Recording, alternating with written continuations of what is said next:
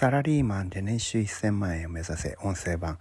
本日はですね未来予測をしようという話をしようと思うんですけどもまあこれも私はもう随分前から頻繁にこの話をしていてね、まあ、音声配信では初めてかもしれませんけども非常に大事なポイントだと私は考えてます。未来予測。これをやったらこの先未来どんなことが起こるのかなってか考えるということですよ。でこの時間軸が長ければ長いほど賢い人なんですね。例えばすごく分かりやすいところで言うと、えー、ちょっとここのコンビニで万引きしようとお金がないからお金がもったいないから万引きしようと思った場合に万引きしたらどうなるのかなって考えるわけですよ。未来予測というのは。一つは捕まらずにそのままいける。うまいこと盗めるっていうこともありますよね。でももう一つは捕まるということもあるわけです。捕まったらどうなるのかな？これが未来予測ですね。でそんな場合にはまあいい大人が万引きで捕まったらまず警察に行きますよね。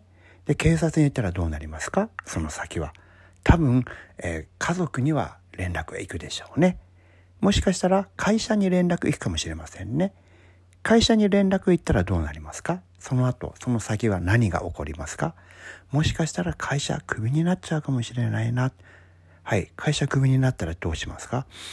転職しなきゃな。え、でも、万引きで捕まった人が次の就職先は簡単に見つかるでしょうか？いや、ちょっと難しいかもしれないな。就職先が、転職先が見つからなかったらどうどうなりますか？生活が困るよな。じゃあその先はどうなりますか？こういうことを考えるわけですね。そしてその結果、うーん、これは万引きするのは損だな。万引きしない方がいいんじゃないのかな。という結論を導ける人が賢い人なんですね。最近の、その、なんですかね、闇バイトみたいなのを応募する人してね、捕まっちゃう若い子たちって、これができないんですよね。これやったらどうなるのかな？その先この場合にはこうなりそうだなその場合にはどうなるかな？みたいなことが考えられないんですよね。でそれはどうしてかというとロジックが考えられないからです。警察に捕まったらどうなるのか？これはねロジックなんですねこの先のことって。理屈で考えるわけです。多分こうなる多分見逃してもらえるそれはあなたの願望です。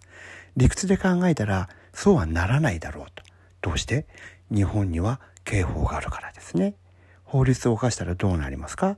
これは法の裁きを受ける必要がある。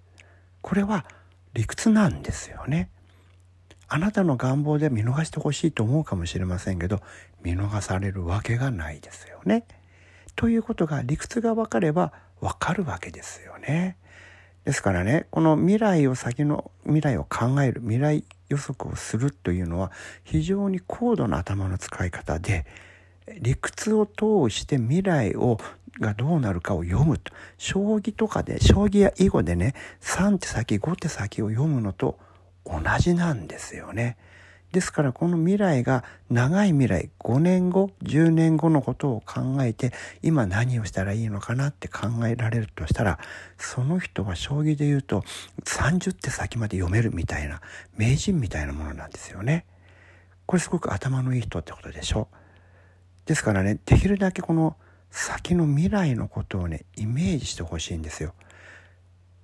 で何かやろうとした時にその5年後10年後にこの良い方向に行く選択肢を選ぼうとするこれがね賢い人が常に考えていることなんですよね。私は今もうあのずいぶん前から56年前からはっきり言っても老後のこと考えます。70歳今僕もあのそろそろえー、っと還暦に近いんですけどもねそんな私が70、80になった時に幸せになるために、マシな人生になるためにどうしたらいいのかな。何か道があって道が2つに分岐してる場合にね、えー、70歳になって幸せになれる方は A の道かな B の道かなって考えるようにしてますね。そういったことっていうのは今の皆さんでもできると思うんですよね。できるだけね先のことこれをやったら未来どうなるのかな？それをちょっと考えてみる。そして未来良い方向に良い未来が、えー、ある。そういう可能性の高い方に、えー、選択肢としてねあなたが選ぶ。その道を選ぶ。ということを、えー、繰り返していただくとあなたの未来もねどんどんどんどん良くなるんじゃないのかなって思うふうに思います。今日もお聴きいただきありがとうございました。